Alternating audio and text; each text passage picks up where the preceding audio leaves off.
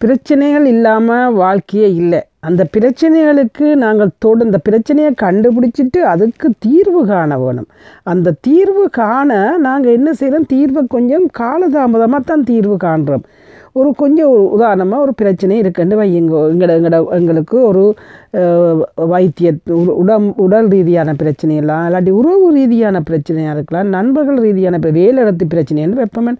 ஒரு வேலை இடத்துல உங்களுக்கு ஒரு பிரச்சனை உங்களுக்கு இந்த நேரம் அந்த வேலையால் ஸ்ட்ரெஸ் வருதுன்னு சொன்னால் அந்த வேலையை நான் தொடர்ந்து வச்சுக்கொண்டு அந்த ஸ்ட்ரெஸ்ஸோடு இருக்கிறத விட்டுட்டு ஓ அதுக்கு தீர்வு என்னன்னு கண்டுபிடிக்க வேணும். அந்த பிரச்சனை ஏன் வருதுன்னு கண்டுபிடிச்சு அந்த பிரச்சனையை நீங்கள் களைஞ்சு விட்டுறணும்.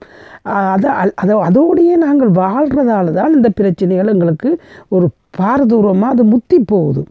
இப்போ உடல் ரீதியாக பார்ப்போமன் ஒரு எங்களுக்கு ஒரு வெயிட்டை குறைக்கணுமெண்டு வெயிட் போட்டுட்டுது. அதால் எங்களுக்கு கன பிரச்சனை வருது. முழங்கால் பிரச்சனை வருது நடக்க முடியாமல் இருக்கண்டா நாங்கள் அதோடையே இருக்கக்கூடாது.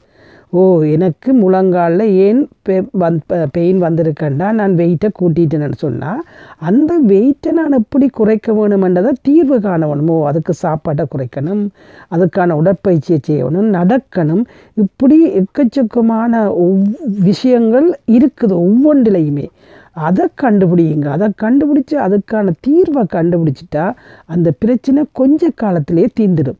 அதால் அந்த பிரச்சனையை நீங்கள் காவி கொண்டு வருஷம் ஃபுல்லாக வர தேவையில்லை. இதே மாதிரி தான் ஒரு யாரோடையும் உங்களுக்கு பிரச்சனை வந்து கதைக்காமல் இருப்பீங்க. ஒரு பிரச்சனை வந்துட்டு தான் அந்த பிரச்சனையிலேருந்து நாங்கள் எப்படி தப்ப முடியும்? அந்த பிரச்சனையோடய வாழ போகிறோமா அந்த பிரச்சனைக்கு ஒரு தீர்வு காண போகிறோமா என்று தான் இதில் இருக்கிற ஒரு உண்மை.